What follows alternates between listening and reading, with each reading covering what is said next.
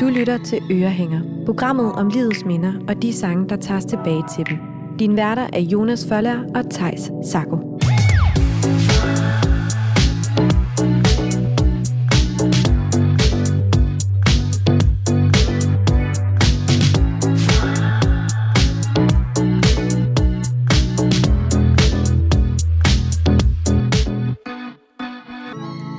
Velkommen til ugens afsnit af Ørehænger, programmet om livets minder og de sange, der tages tilbage til dem.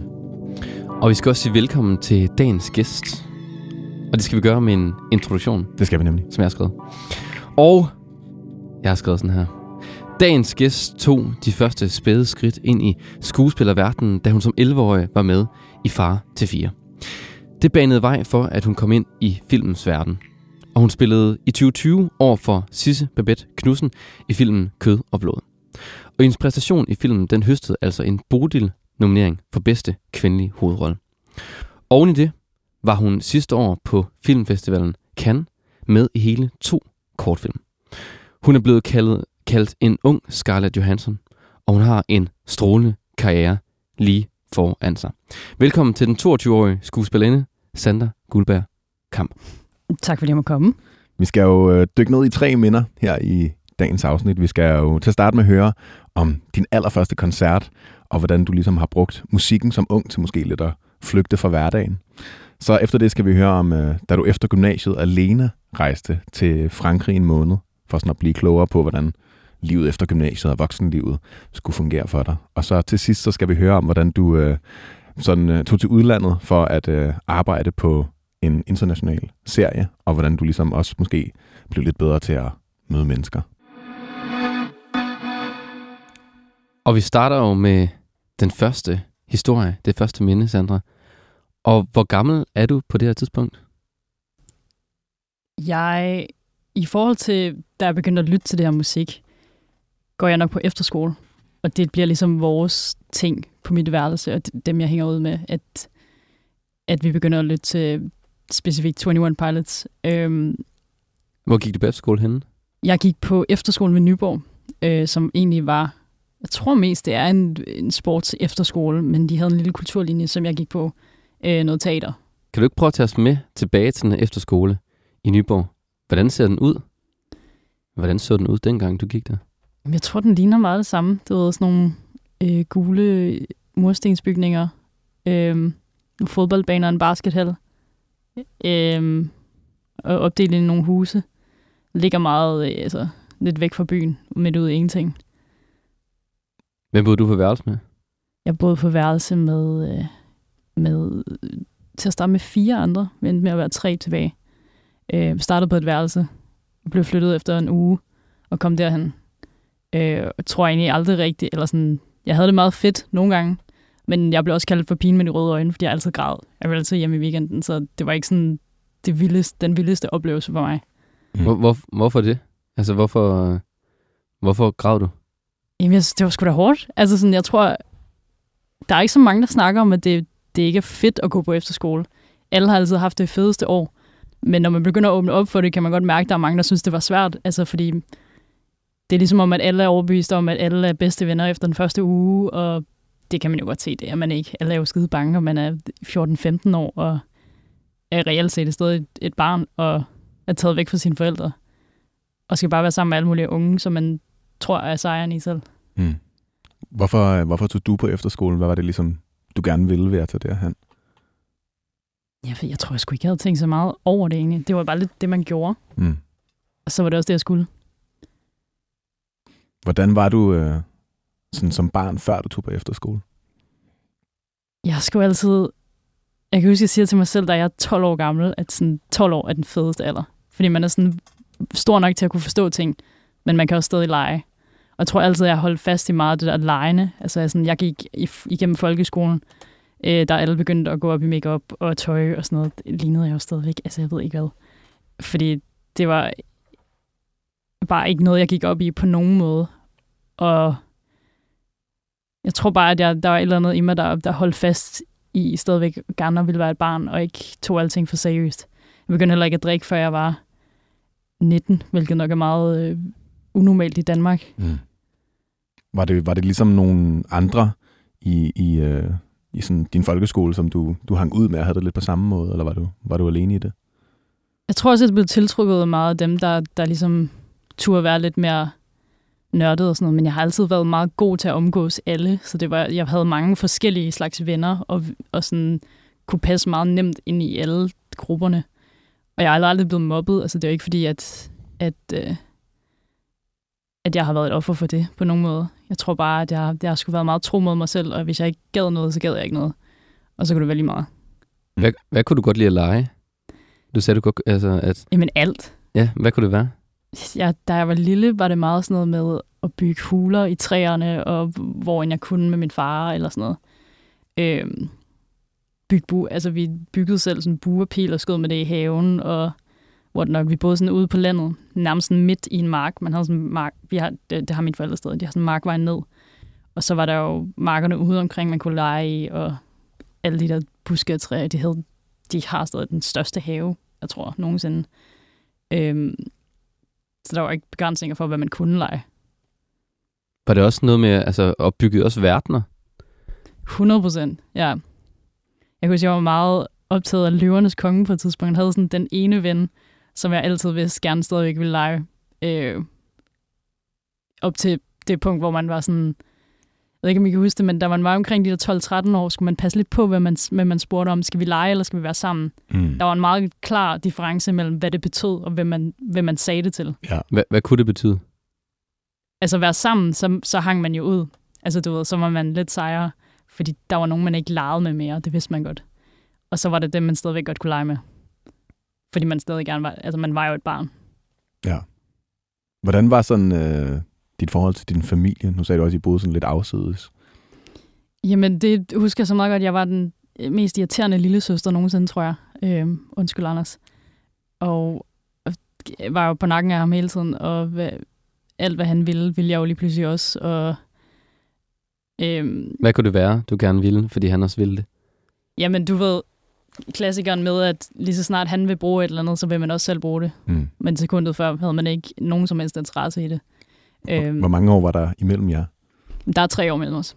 Så jeg synes, vi skal hoppe tilbage til, til sådan det her efterskoleværelse Ja. og den her tid på efterskolen. Kan du prøve at beskrive, hvordan det her værelse så ud? Hvordan havde indrettet det? Jamen, det var... Vi havde de her sådan nogle køjesenge. En seng, eller så to senge på hver side. Øhm, jeg kan huske, de gamle elever havde sådan skrevet på undersiden af de der bjælker en masse sådan telefonnumre, som man kunne ringe til, eller bare navne, eller ting, man synes er sjov, når man er 15. Øhm, jeg husker, vi satte en masse billeder op omkring vores seng, og så havde vi sådan nogle skabe på den anden side af væggen, og et stort vindue, hvor man ligesom kunne kigge ud til nogle af de andre huse. Hvordan gjorde I det sådan til jeres eget? Sådan, lyskæder var en stor ting. Tror jeg stadig, det er på efterskoler. Mm. Hvilke billeder havde du hængende ved din seng? Altså var det sådan, var det familiebilleder, eller var det billeder af... Nej, så det var mest familiebilleder. Men det skulle ikke undre hvis der sikkert også havde hængt et eller andet 21 Pilots eller sådan noget pis. øhm. Det er også det er dumt, jeg siger pis, fordi jeg lytter jo stadig til det nu. Mm. Altså, synes stadig, det, det er mega fedt. Og det gjorde jeg også igennem gymnasiet og, og sådan noget. De kan jo noget, synes jeg. Hvad var det, de kunne for dig dengang? Jamen, de er jo, jeg synes, det er et meget sjovt band, fordi de, de er meget sådan, de er lidt ubeskrivelige, lidt sådan i forhold til deres genre. Selv i en sang kan det virkelig skifte meget i forhold til, hvad de læner sig op af. Øhm, og så, så, så snak, snakker de, eller synger de meget om, om det der med ikke helt at passe ind og føle, at man er noget andet, men det er også okay, og som alle nok egentlig gør. Men jeg tror bare, der var et eller andet ved deres tekster, der, der virkede meget reelt Mm. og passede meget til det. Ja, for de er jo sådan lidt dystre. De er lidt dystre, og det er deres stil nemlig også. Og, og hvad, hvad gjorde det for dig på efterskole? Altså de her dystre ting. Kunne du godt lide det dystre? Ja, det kan jeg stadig godt. Jeg tror, der er et eller andet det der, i at, i at sidde og, og lytte til det, og så drømme sig væk i sådan en... Altså, når man bare sidder og blaster musik for, øh, altså, så højt som man kan, og bare lade det fylde hele ens hoved. Og så bare dealer med de ting, man nu dealer med. Altså, nu havde jeg det jo ikke vildt fedt på efterskolen. Mm. Øhm, og så var det ligesom en måde at slippe væk fra det på, og kunne identificere sig med et eller andet, og føle sig set i et eller andet. Hvad var det for nogle ting på, på efterskolen, der var så værre, synes du? Jamen, jeg tror, det var relationerne, fordi jeg netop skiftede værelse der i første uge inden, og så havde, fik jeg en eller anden følelse af, at, at de andre allerede var bedste venner. Øhm, og jeg hele tiden skulle bevise, at jeg skulle passe ind i det. Mm. Det har jeg så fundet ud af bagefter, at det var overhovedet ikke, altså det var bare mig, der var oppe i mit eget hoved. Øhm, men jeg havde ligesom fået overbevist mig selv om, at det var, det var sådan, det var. Hvad var det, du følte, du skulle, du skulle bevise over for dem? Jamen, jeg tror bare, jeg, jeg, jeg følte på en eller anden måde hele tiden, jeg var den nye, skulle bevise, at jeg var en del af den her gruppe, eller skulle være øh, deres ven på en eller anden måde. Mm. Og når man er 15, så tror jeg også, at man er i forvejen er pænt usikker, og kan ikke rigtig finde ud af, hvor man skal stå henne, når man ved ikke rigtig selv, hvem, hvem man er. Du havde dramalinje. Teater, ja. Og hvordan var det? det var det var spændende. Øhm, jeg tror, vi lavede de værste stykker, jeg nogensinde har er kommet ud fra. I'm so sorry, alle de andre, der gik der. Men det var simpelthen forfærdeligt. Øh, og jeg tror, at det, jeg lærte det, var at udstille mig selv så meget, som jeg overhovedet kunne, og have det så pinligt som, som muligt. Hvordan det? Altså, kan du prøve at beskrive... Øh... Nej, det, altså, nej, det kan jeg ikke. Altså, det var, det var, det var skrækkeligt. Altså, helt ærligt skrækkeligt, i hvert fald for mig.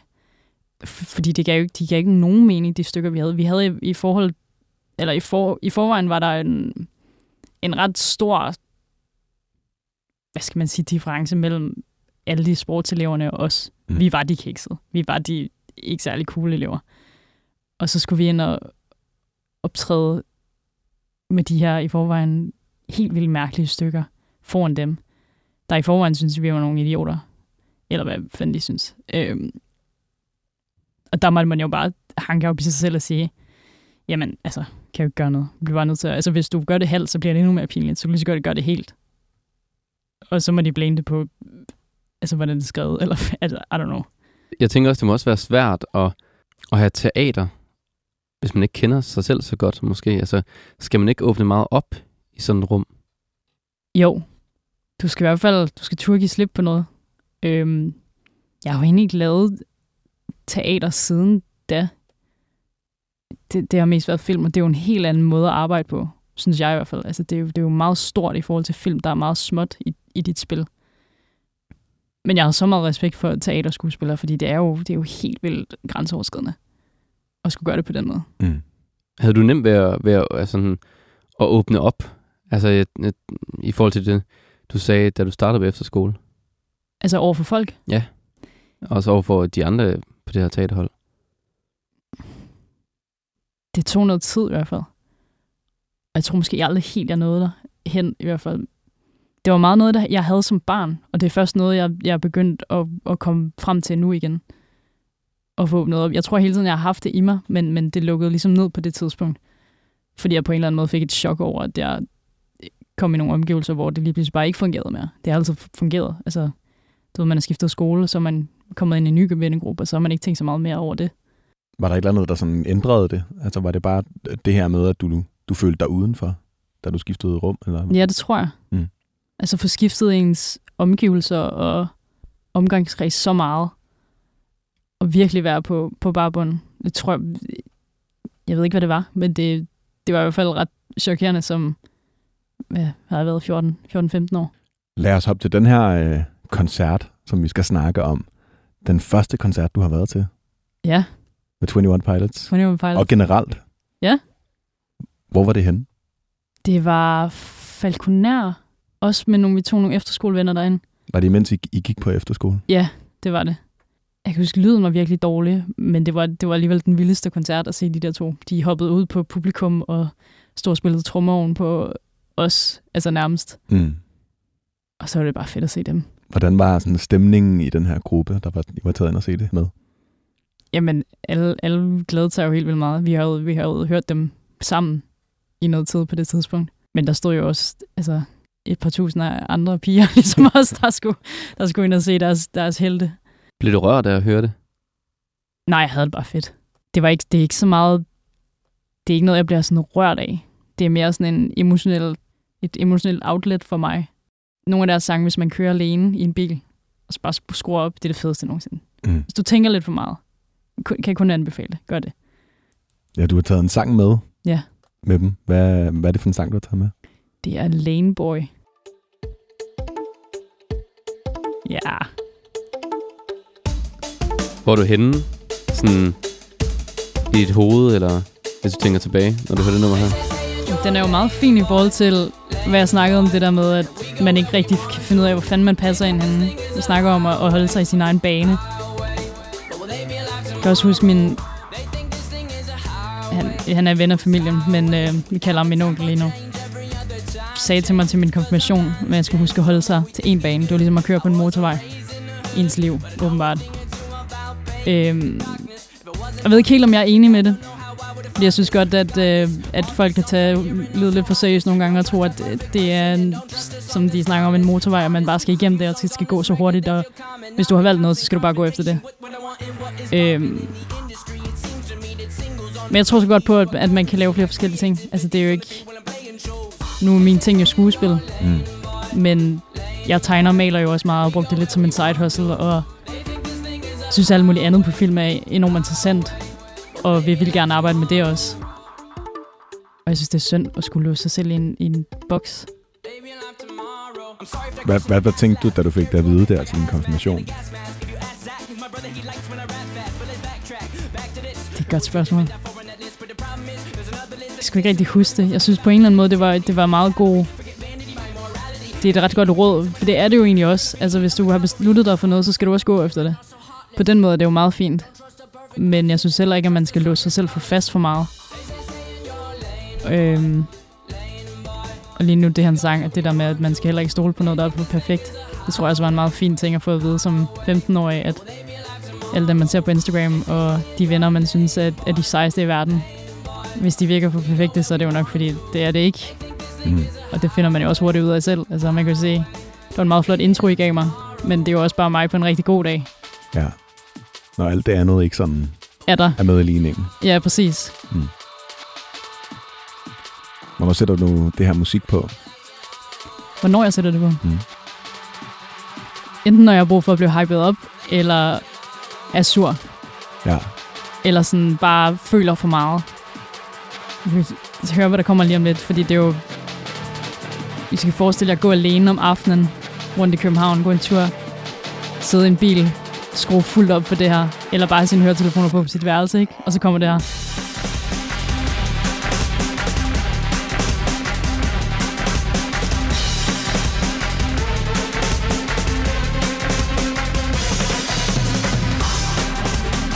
Hvor man virkelig afreageret, kan jeg godt forestille mig. Præcis. Slapper du af, når du hører det, det her musik? Altså sådan, Jeg synes faktisk, at det, det, det er sådan, det, det vælger noget op i mig i hvert fald, eller sådan, hvis, hvis jeg i, for, i forvejen er, er frustreret over et eller andet. Men det er ligesom om, det hjælper, fordi man på en eller anden måde sådan, får det ud. Og så igen kan det også være en, en, en helt omvendt ting, at det bare får mig i, i virkelig godt humør, og det sådan hyper mig op til et eller andet, hvis du skal ud til et møde, eller du skal noget træne, eller... Øh, ja, you name it. Altså, det er ligesom sådan en, en opkvikker også på en eller anden Det er måde. en opkvikker, men ja, på, ja, generelt på mange måder. Det er enten til at få nogle frustrationer ud, eller, eller hanke lidt op i sig selv. nu skal vi videre til det andet minde. Hvor er du henne i dit liv her, Sandra? Jamen, nu springer vi jo lidt, fordi jeg har stoppet på efterskolen. Gået på gymnasiet i nogle år. Mm. Fær- Færdiggjorde du efterskolen? Det ja, det er jeg ret stolt af mig selv over, jeg gjorde. Mm. Øhm, og glad, helt vildt glad for, at jeg gjorde det også. Det er ikke, det er ikke fordi jeg fortryder, at jeg gik på efterskolen overhovedet. Øhm, men jeg har gået på gymnasiet øhm, med nogle nye mennesker igen. Fået nogle gode venner. Hvor, var det, du, øh, hvor gik du på gymnasiet hen? Jeg gik på Svendborg Gymnasium, Ja. hvor jeg også voksede op. Hvordan, hvordan var du på gymnasiet i forhold til efterskolen? Uha, det var nogle meget, meget forskellige tre år. Og da jeg startede til det, jeg dimitterede, var jeg, ej, der er virkelig havde været nogle spring der. Var det for nogle spring? Men man finder jo sig selv stille og roligt, og det, altså, det lyder også mega præsentøst, men det gør man jo på en eller anden måde. Altså, du, du bliver jo et mere og mere voksen menneske, og finder, finder stille og roligt lidt mere ud af, har en, får en lille idé om, hvem du er, og falder måske lidt mere til ro i sig selv på en eller anden måde. Øhm, igen, jeg, jeg tror også altid, at jeg følte mig lidt bagud på gymnasiet, fordi jeg ikke, jeg drak ikke, og gymnasiefesterne var, var jeg med til, men man bliver hurtigt træt, når man ikke drikker, og Var det bevidst valg?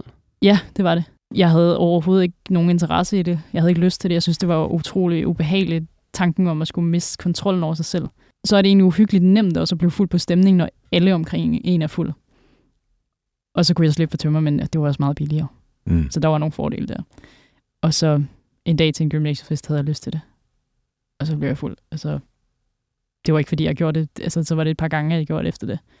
Indtil det ikke blev så farligt mere, eller hvad man skal sige. Var du behageligt første gang, du så mistede den kontrol? Nej, det synes jeg ikke. Jeg havde det, jeg havde det lidt for sjovt. Øhm, men jeg ved ikke, hvad, hvad, hvad, hvad det var, jeg var så bange for. Nej.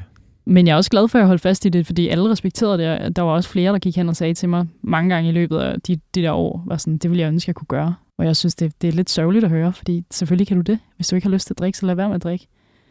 Men jeg tror, der er mange, der er bange for at, at virke mærkeligt, når, når man har gjort noget, og så lige pludselig stopper med at gøre det. Ja, jeg synes alligevel, det kræver noget mod også at gøre det, Ja, når alle andre drikker. det er det. Jeg skulle holde meget fast i mig selv på en eller anden måde, selvom det har været svært, og det fik mig jo til at føle mig bagud. Og det var svært at være til fester. Mm. Fordi folk var jo også bevidste om, at man ikke var fuld. Og der kommer man på et lidt andet altså, plan end de andre. Og, Hvad, hvad for et plan? Altså, hvordan er det, det er anderledes? jamen, du ved, hvis de er bevidste om, at du ikke er fuld, og du kan huske alt, hvad de laver, så er det jo klart, det er lidt sjovere at hænge ud med dem, der er fuld. Mm. Eller er fulde også, eller sådan, fordi at, ellers er det bare alt er skrevet ned nærmest, så jeg kunne gå og optage det hele, eller skrive, skrive noter ned om, hvad fanden, ikke at jeg gjorde det, hvad alle gik rundt, øh, gik rundt og lavede. Ja. Øhm, men ja, Var, det var- var det noget, du følte, at folk ligesom måske også distancerede sig lidt, fordi de vidste, at du var ædru? ja lidt, det tror jeg. Gymnasiet var også nogle hårde år, øh, og også helt vildt sjove, men jeg tror, at, altså, det er det jo selvfølgelig for alle. Det er jo, det er jo, det er jo tre meget, ja, igen, essentielle år. Mm. Og der sker meget.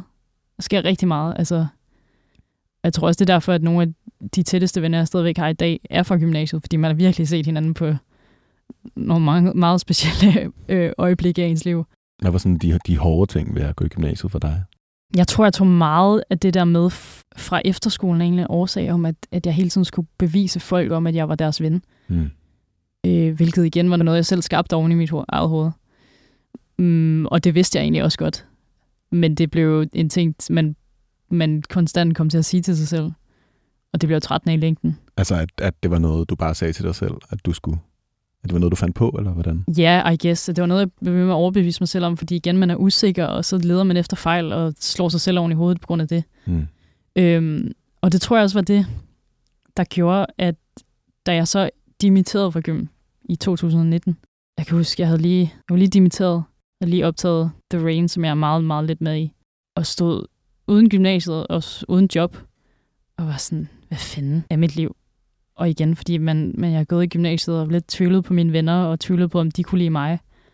Og sådan skulle finde ud af det der med, sådan, jeg tror, at det sker for alle, når man ligesom kommer ud fra, fra et skolesystem. Sådan, der finder man ud af, hvem man er venner med. Mm. Sådan rigtigt, fordi man skal ligesom gøre noget for at se dem. Du møder ikke bare op og ser dem hver dag, ligesom på et arbejde eller, eller når du går i skole. Og det var ret skræmmende på en eller anden måde. Også helt vildt fedt, fordi jeg føler også, at mit liv virkelig startede, da jeg gik ud fra skolen. Hvordan startede det? Det, det var jo her, man begyndte at skabe det, man selv ville. Og skabe vej. Altså, det var, det var noget af et chok, tror jeg, for alle at, at stoppe der. Især fordi, som jeg sagde, jeg havde ikke noget job lige at se frem til. Jeg vidste ikke, hvad jeg skulle. Jeg havde ikke nogen plan om at skulle ud og rejse. Mine venner, alle mine venner var enten flyttet et eller andet sted hen, havde fuldtidsarbejde, eller var rejst. Og så står jeg der og tænker, hvad fanden? Så har jeg en veninde, som, som er taget på øh, til Frankrig også. Øh, hun laver, er taget på Workaway. Det er sådan en hjemmeside, man har, hvor man kan, altså du kan tage over hele verden, og så konceptet er ligesom, at du arbejder højst 25 timer om ugen for kost og så kan du lave alt muligt, altså lige fra at passe børn til at male nogle vægge, eller øh, gå en tur med en hund. Og hun har ligesom gjort det og var afsted. Og så tænkte jeg, fuck it, det gør jeg også. Så du tog afsted som, altså, ned til hende? Nej, jeg tror et helt andet sted hen. Okay. Jeg satte det selv i gang, jeg tror, der gik et par dage, fra jeg fik ideen til, at jeg sad på et fly. Og hvor, hvor lang tid efter gymnasiet var det her? Det har været i måske oktober, så et- et par måneder efter. Ret Ja. hurtigt efter. Ja, du ved, man havde ligesom hele studentertiden efter, Mm. mm. så det, det var der meget sommeren, der gik med. Så det var ret hurtigt efter. Og jeg kan huske, jeg sidder også om morgenen, typisk mig, sidder og tuder helt vildt foran mit forældre og tænker, jeg skal ikke afsted her. jeg skal ikke, altså hvad er det, jeg har rodet mig ud i? Jeg, skal, jeg har aftalt med nogle totalt fremmede, at jeg skal ned og bo et eller andet sted i Normandiet, og har et fly til Paris, skal sove ved nogle af deres venner i Paris om aftenen, skal selv finde vej et eller andet sted ude på Normandiet, og tænker bare, det er jeg slet ikke sej nok til. Hvad, hvad skulle du lave? Hvad var ligesom øh, arbejdsbeskrivelsen? Jamen, det var meget sådan noget med, at jeg tror, jeg malede vinduer og porte, sådan døre, og med til at indrette noget, gjorde rent, lavede mad, byggede sådan ting i haven. Jeg hjalp med at bygge et, øh, et sådan tegltag til et hønsehus. Hvad, hvad siger dine forældre til det? Jamen, de er også de, de er rigtig gode, fordi de kan godt se, at ja, der er ret, ret tit tidspunkter, hvor jeg tænker, hvad har jeg rådet mig ud i, og jeg kan ikke klare det her. Hvor de altid er meget sådan, de er meget omsorgsfulde, men de er også meget gode til at sige, det kan du godt, og du skal lige tage dig sammen, og du, altså, mm. det skal nok gå. Så der var ikke så meget at gøre. De sendte mig afsted, får så taget flyet til Paris, kommer hen til den der lejlighed, hvor jeg skal finde, finder de her totalt fremmede mennesker. Hvordan er det at gøre helt alene som 19-årig? Eller hvor gammel du var? Ja, super weird. Men også helt vildt fedt. Altså, da man først var dernede, var man jo også bare sådan, jamen, det, det er jo, hvad det er. De var super søde. Og tager sig videre dagen efter i sådan en, en, en fransk gomor, hvilket også var super mærkeligt. Ender med at skulle køre med den her franske mand i 50'erne. Han kan ikke super godt snakke engelsk. Mm-hmm. Skal køre med ham i to timer fra Paris til et eller andet sted i Normandiet. Tænker også bare, det er godt, jeg kan fortælle min mor det her. øhm, det kunne ende meget galt. Det var super sjovt, og han fortalte nogle virkelig mærkelige historier om, at han var kunstner, og øh, enten var en komiker eller skuespiller, så jeg kan ikke rigtig finde ud af, hvad han var. Og du, kunne ikke, nogle... du kunne ikke noget fransk? Nej, overhovedet ikke. Jo, jeg havde jo lidt. Jeg havde valgt med vilje en, en familie, som var britisk, fordi jeg også gerne ville træne min engelsk. Så ja. det var ligesom en kombi. Men du ved, jeg har ligesom ikke overvejet alt det andet, at jeg skulle derned også. Så jeg tog afsted, havde den her to timers kørsel med Mr. Komiker, eller skuespiller, eller dukkefører, hvad han nu var. Entertainer. Entertaineren. Ja. Bliver sat af et eller andet sted, som ellers ender ved at være det forkerte sted. Bliver endelig hentet af, af hende, jeg skal bo ved, og kommer ned til deres hus. Hvordan ser huset ud? Det er sådan et mini-chateau-agtigt. Der er sådan de der grene, eller blade, sådan, der vokser rundt om hele huset. Super smukt. Det ligger op på sådan en bakke og det er jo bare meget, altså det hele er meget bakket der i Normandiet, hvor jeg boede. Altså alt for idyllisk til nærmest at være rigtigt. Det var også derfor, jeg valgte huset. Mm. De så super søde Jeg tror også, jeg kommer ind første aften og sætter mig ned og får noget aftensmad. Og ender med bare at blive så fuld. Hvorfor? På et, et eller to glas rosévin. Fordi for det første er jeg meget lille. For det andet havde jeg ikke drukket noget rigtigt. Og jeg var lige kommet derned og var lidt nervøs. Og der skal altså ikke meget til. Og så mm. lige pludselig rejser jeg mig op og tænker bare, hjælp mig. Hvad gjorde du så? Jeg måtte gemme det ret godt og gå op i seng. Og havde det fint nok næste dag, men jeg tænkte bare, hold da kæft, hvor er det her pinligt. Men jeg var ret heldig med det sted, jeg var, fordi der nemlig også var andre ligesom mig, der var på workaway. Så dem havde jeg det rigtig sjovt med også. Var det, var det folk på din egen alder? Nej, de var lidt ældre. Mm. Øhm, men vi endte med at være... Vi var ret mange på et tidspunkt. Jeg var mig fra Danmark, så var der en sydafrikaner, en fra Nordengland, en fra Australien, to fra USA, og så var det den britiske familie der. Og boede I alle sammen hos familien? Ja. Hvordan var det lige pludselig sådan at være sammen så mange, der egentlig skulle det samme, men kom fra helt vidt forskellige baggrunde? Jeg synes, det var fedt. Jeg tror ligesom, det var der, jeg fik sådan, det gik op for mig, hvor fedt det er, jeg synes, at det er at rejse mod nye mennesker og mennesker fra hele verden. Og jeg tror også, det, det gjorde rigtig meget for, at jeg ligesom måske genfandt den der lidt mere at møde nye mennesker på sådan en totalt clean slate, der var ikke nogen, der havde øh, forventninger til en, eller anede noget som helst om dig, og man havde det bare sjovt. Og der var ikke så mange forpligtelser, fordi du vidste også, at du skulle ikke rigtig se de her mennesker igen, så hvis det, hvis det ikke gik, så gik det ikke, og så var det fint nok. Så du følte ikke, du skulle bevise noget for dem? Nej, ikke rigtigt. Det var helt vildt befriende. Jeg tror, jeg, jeg var der i tre uger, øhm, før jeg tog videre til et andet sted. Og det var, det var heller ikke så lang tid. Altså, så det er jo også begrænset, hvor, hvor meget man når at lære hinanden at kende, men man går op af hinanden hele tiden. Men jeg havde også meget alene tid. Altså, jeg tror også virkelig, at det var, det var et godt reset for mig, at der og var, var så vant til en hverdag, hvor man hele tiden kigger på sin telefon, og der skal ske noget. Og sådan, jeg gik utrolig mange ture øh, alene, eller cyklede ture, og begyndte at tegne igen. Jeg fik sådan en ting med, at jeg tog min notesbog med, og tog til en eller anden nærliggende by og stod og tegnede noget. Og Tegne igen? Har du, har du tegnet meget som barn? Eller? Jeg tegnede ret meget som barn, ja. Ja. Så tog jeg det ligesom op igen sådan for 11 år. Faktisk, da jeg rejste til Frankrig. Ja. Øh, Hvad tegnede og, du for noget? Jamen, jeg tegnede mennesker, jeg så, eller bygninger, eller de veje, jeg gik ved. Nogle gange ville jeg bare sætte mig ned ved tiden af et random hus og sidde og kigge på det. Lidt stalkeragtigt, men, men jeg, jeg tror, man, man kan blive undskyldt for meget, når man sidder og tegner det. Det er kunsten. Det er kunsten. Ja. Det er kunsten i det. Altså, det lyder meget som om, du sådan gik ind i dig selv på en eller anden måde her, ikke? Det gjorde jeg, det gjorde jeg, og det tror jeg også, at den, den sang, der virkelig minder mig om det, det er også sådan en, altså når jeg hører den, er det virkelig sådan en, jeg kan virkelig huske, hvor jeg går, når jeg hører den her sang. Det er sådan ikke så langt væk fra det hus, jeg boede ved. Ja. Og sådan går med min notesbog, mine høretelefoner i, og bare sådan tænker, hvor er det fedt bare at have lært at kunne være på en eller anden måde. Sådan, jeg har ikke rigtig brug for mere. Jeg tjekkede ikke min telefon så meget. Det er også svært ved det, før det her. Altså det Helt med vildt. bare at være. Helt vel. Jeg tror altid, at jeg tænker meget. Det gør, det gør folk jo også normalt, men jeg tror også, at det er en god ting for mig, og det er en rigtig dårlig ting for mig. På mange punkter. Hvordan er den god, hvordan er den dårlig? Jamen, det er, jo, det er jo godt at tænke. Selvfølgelig er det godt at tænke. Og det er godt at, øh, det er godt at være empatisk på mange punkter, men, men man kan også ødelægge sig selv lidt over det, hvis man ikke kan styre det. Mm. Øhm, jeg synes, den her sang er så vanvittigt smuk. Igen, det er sådan en... Jeg gik forleden dag og, og rundt en tur om aftenen på Nørrebro. Hører telefoner på, og så bare skruer helt op. Hvis det, når den her sang fylder hele ens, hele ens hoved, er det magisk. Den minder mig lidt om sådan et savn på noget, man ikke har, eller ikke har haft, eller ikke ved, hvad er. Jeg tror, det var meget sådan, jeg gik og havde det på det tidspunkt. Altså, du vidste ikke, hvad det var, du manglede i dit liv, men der var et eller andet, Ja, du, du savnede. der var et eller andet, jeg savnede. Mm. Men igen er den sjov, fordi det er både det, men for mig er den også på en eller anden måde sådan, den romantiserer bare, hvor du er.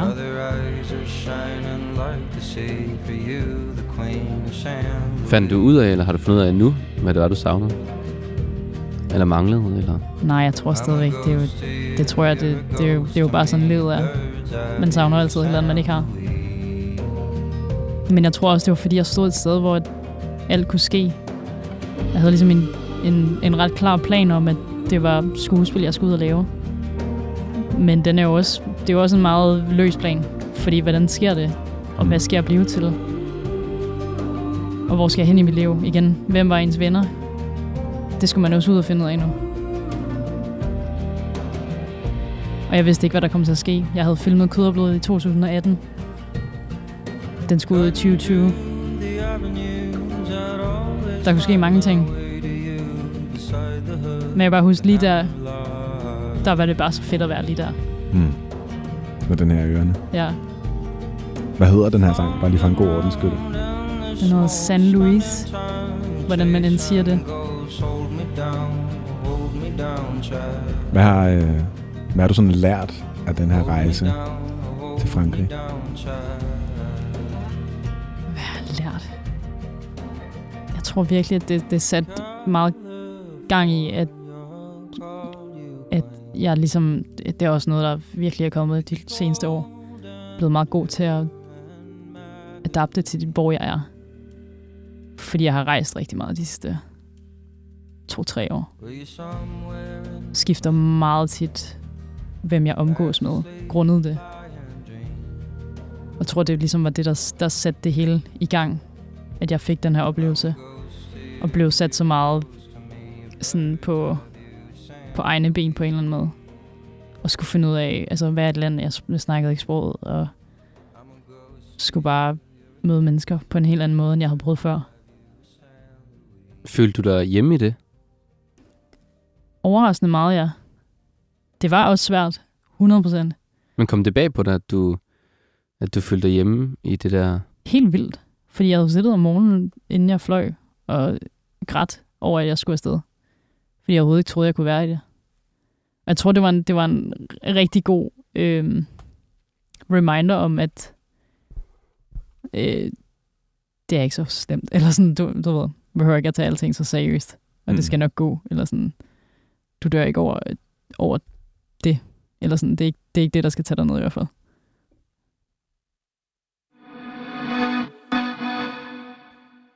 Vi skal jo til det tredje og sidste minde nu. Ja. Hvor at, øh, det sådan foregår på optagelsen, eller i hvert fald sættet til, til den her serie Foundation, Ja. som du er med i. Øh, hvor er du sådan henne i dit liv på det her tidspunkt? Man kan sige nu, fra sidste minde for, forlod vi dig lige sådan, hvor at du ikke rigtig vidste, hvad skulle der ske, og skuespil, og hvordan gør Ja. man lige det, til nu er vi midt i, at du laver skuespil. Nu er vi midt i det. Jeg tror, vi springer lidt tilbage igen. Kød og blod er lige kommet ud. Mm. Det er 2020. Og vi har lige været på Berlinalen først. Corona fandtes ikke der. Det var, folk snakkede om det. Vi kom til Danmark. Hele Danmark lukkede ned den dag, vi skulle have haft premiere. Hvordan var det at være på, på den her filmfestival? På Berlinalen, det var jo helt- det var vanvittigt. Det var meget intenst. Helt vild oplevelse. Det var, øh, det var så fedt. Fik jo også min Scarlett Johansson meget god linje der, og fik mine engelske agenter. Øhm, og, og det var så dejligt at se folk igen. Øh, man bliver også rigtig tætte med dem, man laver film med tit. Øh, men vi kom hjem, og corona lukkede alt ned. Og så sidder man der i sin forældres hus og tænker, hvad skal der ske nu? Og der skete jo ikke noget lang tid. Jeg bookede mit første internationale ret hurtigt igennem min, første, øh, min, min engelske agent der. Øhm, men det blev lagt ned på grund af corona. Og der går flere år, og man, man er sådan, der sker jo ikke noget. Det må også være mærkeligt at altså, have så meget fart på, på en eller anden måde, efter den her Ja. kød og blod kom ud, og være på store filmfestivaler, og så lige pludselig, så står det hele bare noget. stille. Ja. Hvordan, reagerede, hvordan reagerede du på det? Jeg synes, det var hårdt. Igen, fordi man står et sted, hvor man tænker, hvad så nu? Og var det det? Har jeg ligesom mistet mit momentum på det her? Mm. Jeg flyttede også til København i sommeren 2020. Øh, kendte folk, men, men jo ikke i samme grad, som jeg kender folk nu. Øh, så det var også meget ensomt at skulle opleve det. Og især fordi man ikke havde noget arbejde, og man havde ikke nogen indkomst, så det var en enorm stressfaktor. Og så begyndte det at, at ændre sig lidt, fordi jeg blev inviteret til absurd mange festivaler. Lige pludselig nogle filmfestivaler. Først med kød og blod, lidt i slutningen af 2020. Så kommer vi ind i 21, hvor, det, hvor vi kom til Cannes jo også. Hvilket også var en helt sindssyg oplevelse. Øhm, jeg tror, jeg var på mange festivaler på. Jeg var på Cannes. Jeg tror, jeg var på fire eller fem filmfestivaler i 21. Det var en ret stor kontrast Ja, i forhold til at være... Hvor gammel er du på det tidspunkt? 20-21 år gammel? jeg er 21, ja.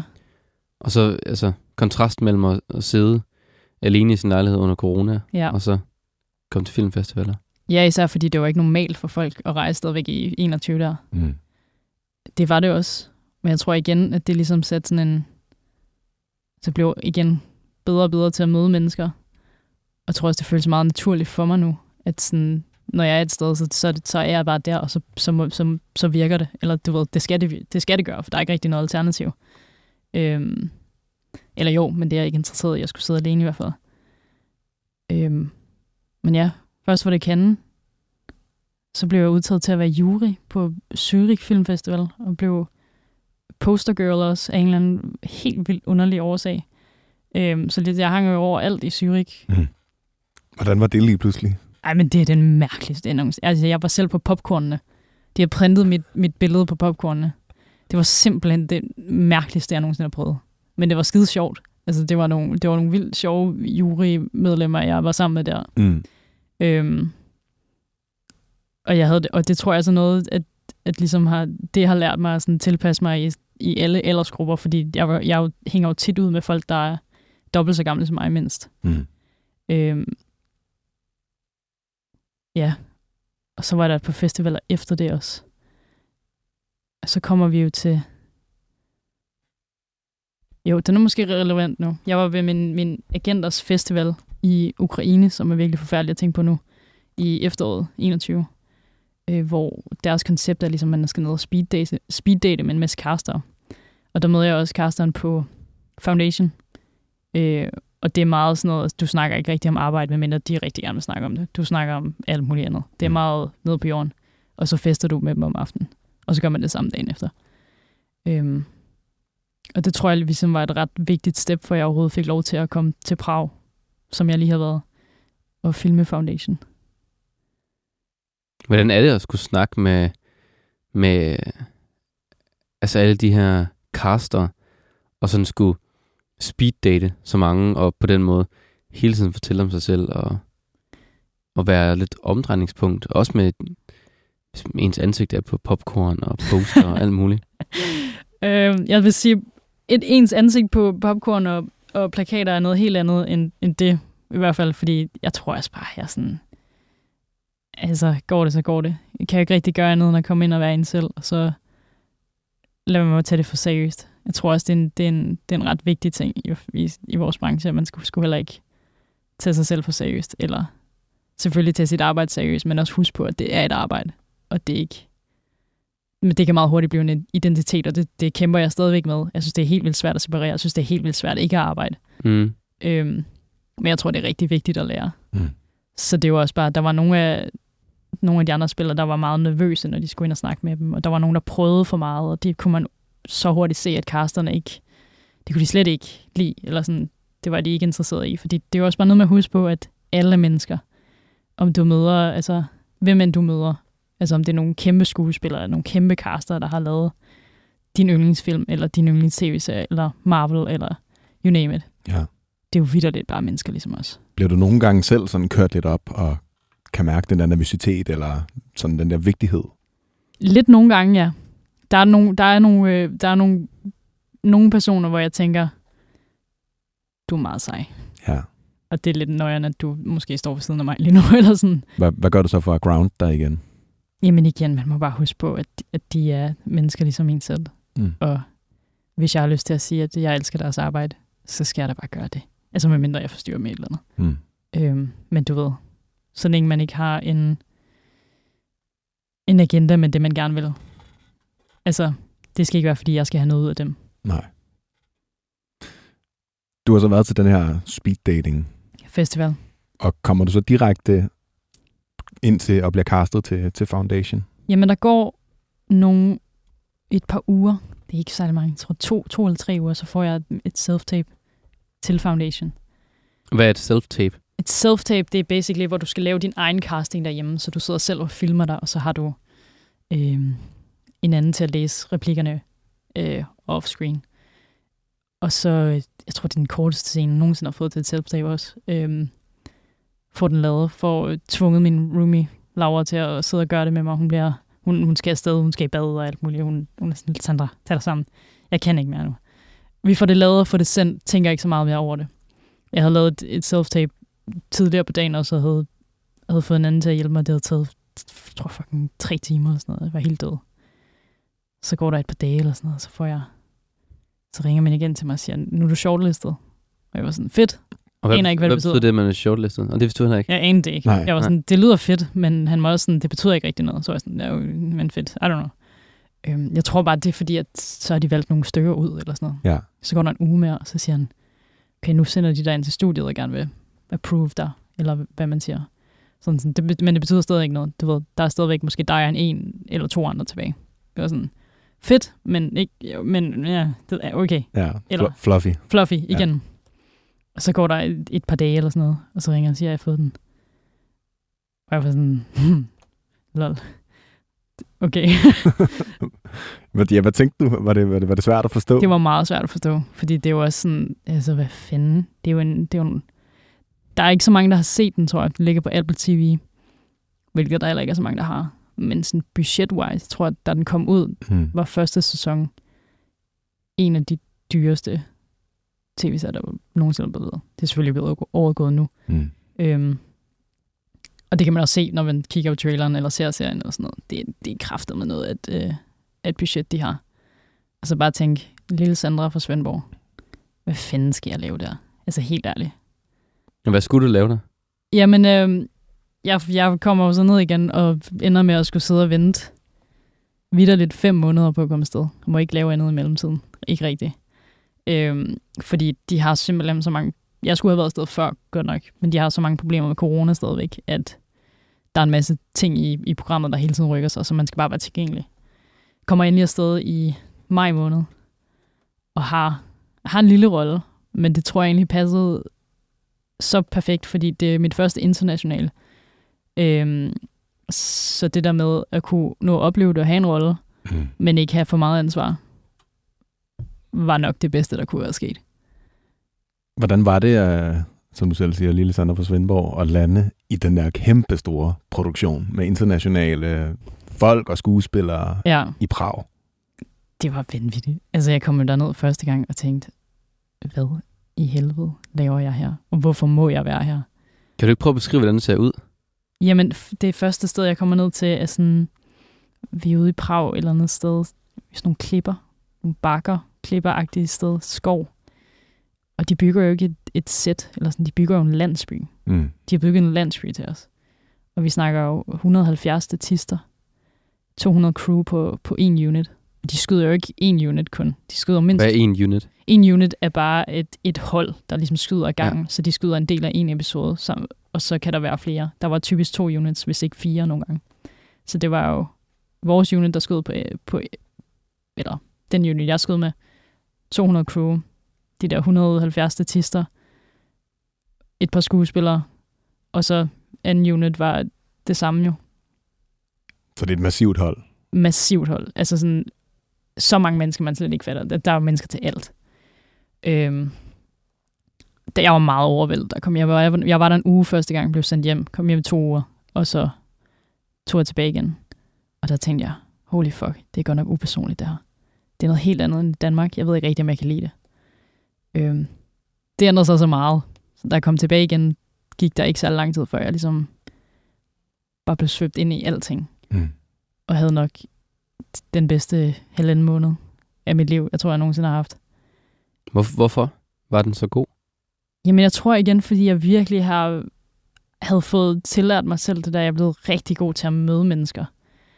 Og bare sådan acceptere, hvor jeg er. Så det tog mig ikke lang tid at falde ind i, at jeg skulle være der. Øhm, også fordi jeg nu vidste jeg jo, ligesom, at jeg skulle være der i noget tid. Og meget hurtigt blev jeg, blev, havde jeg, havde jeg fandt jeg en gruppe mennesker, hang meget ud med, med kameraholdet. Øhm, og alle de der gutter. Og, og øhm, ja, især fordi, at jeg, jeg havde ikke så vanvittigt mange dage, som, men de var spredt ud.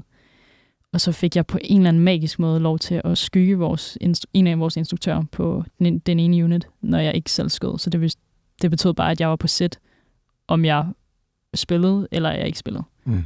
Øhm, så jeg hang jo ud med holdet hele tiden. For ligesom også bare sådan at suge Præcis. viden til dig.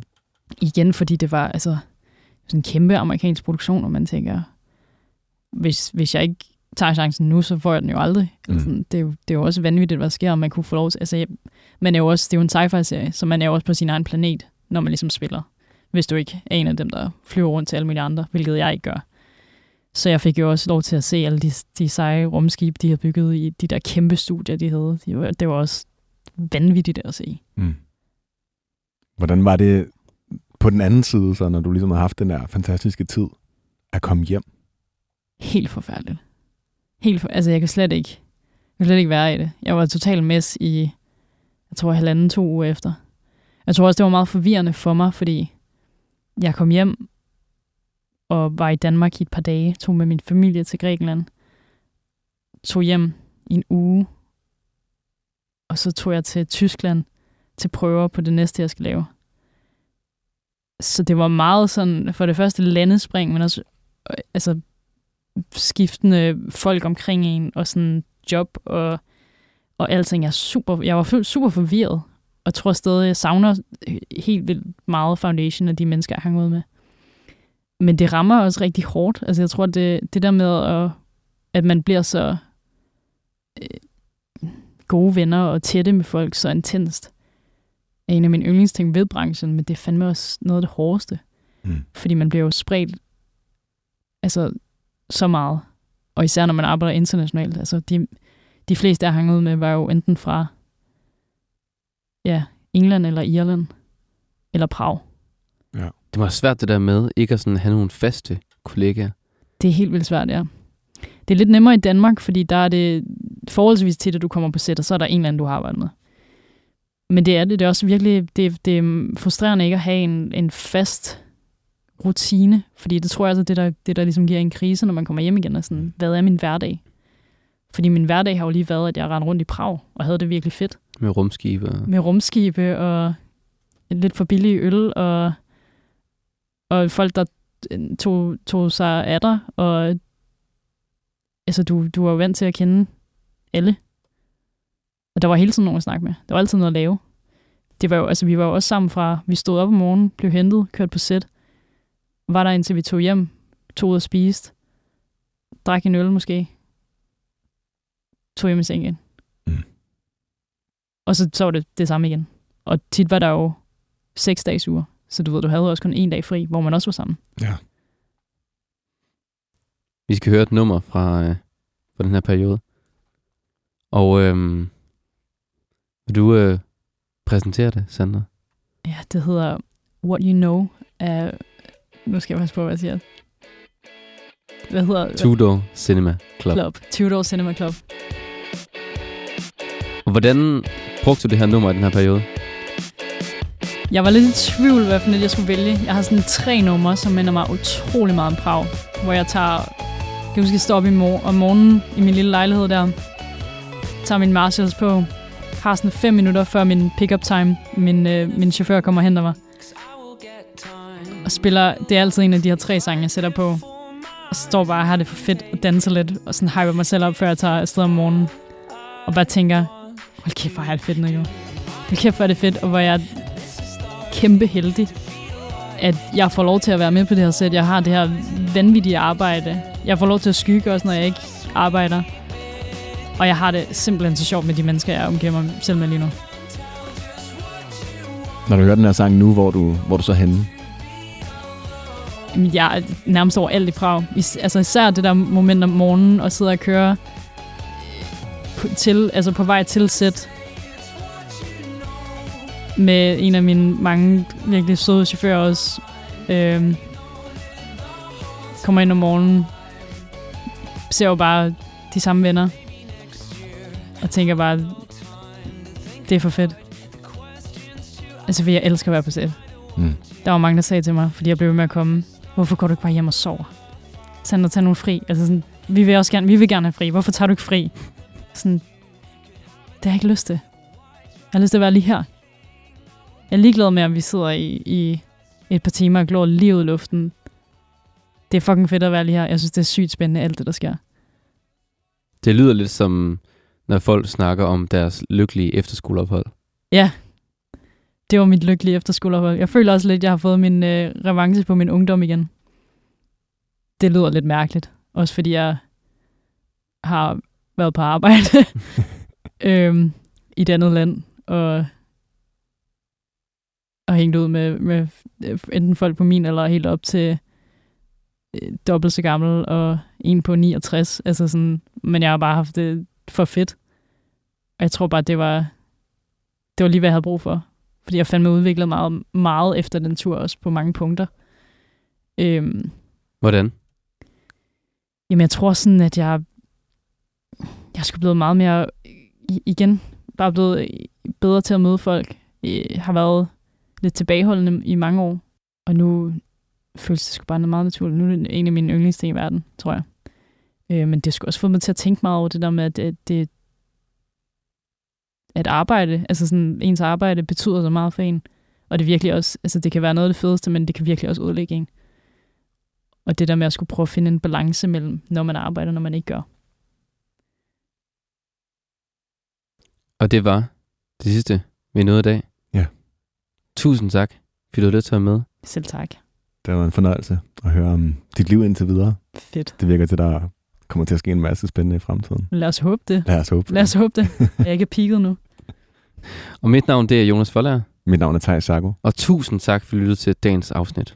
Hvis du vil høre mere ørehænger, kan du finde vores andre programmer, der hvor du finder dine podcasts, eller inde i 24 app.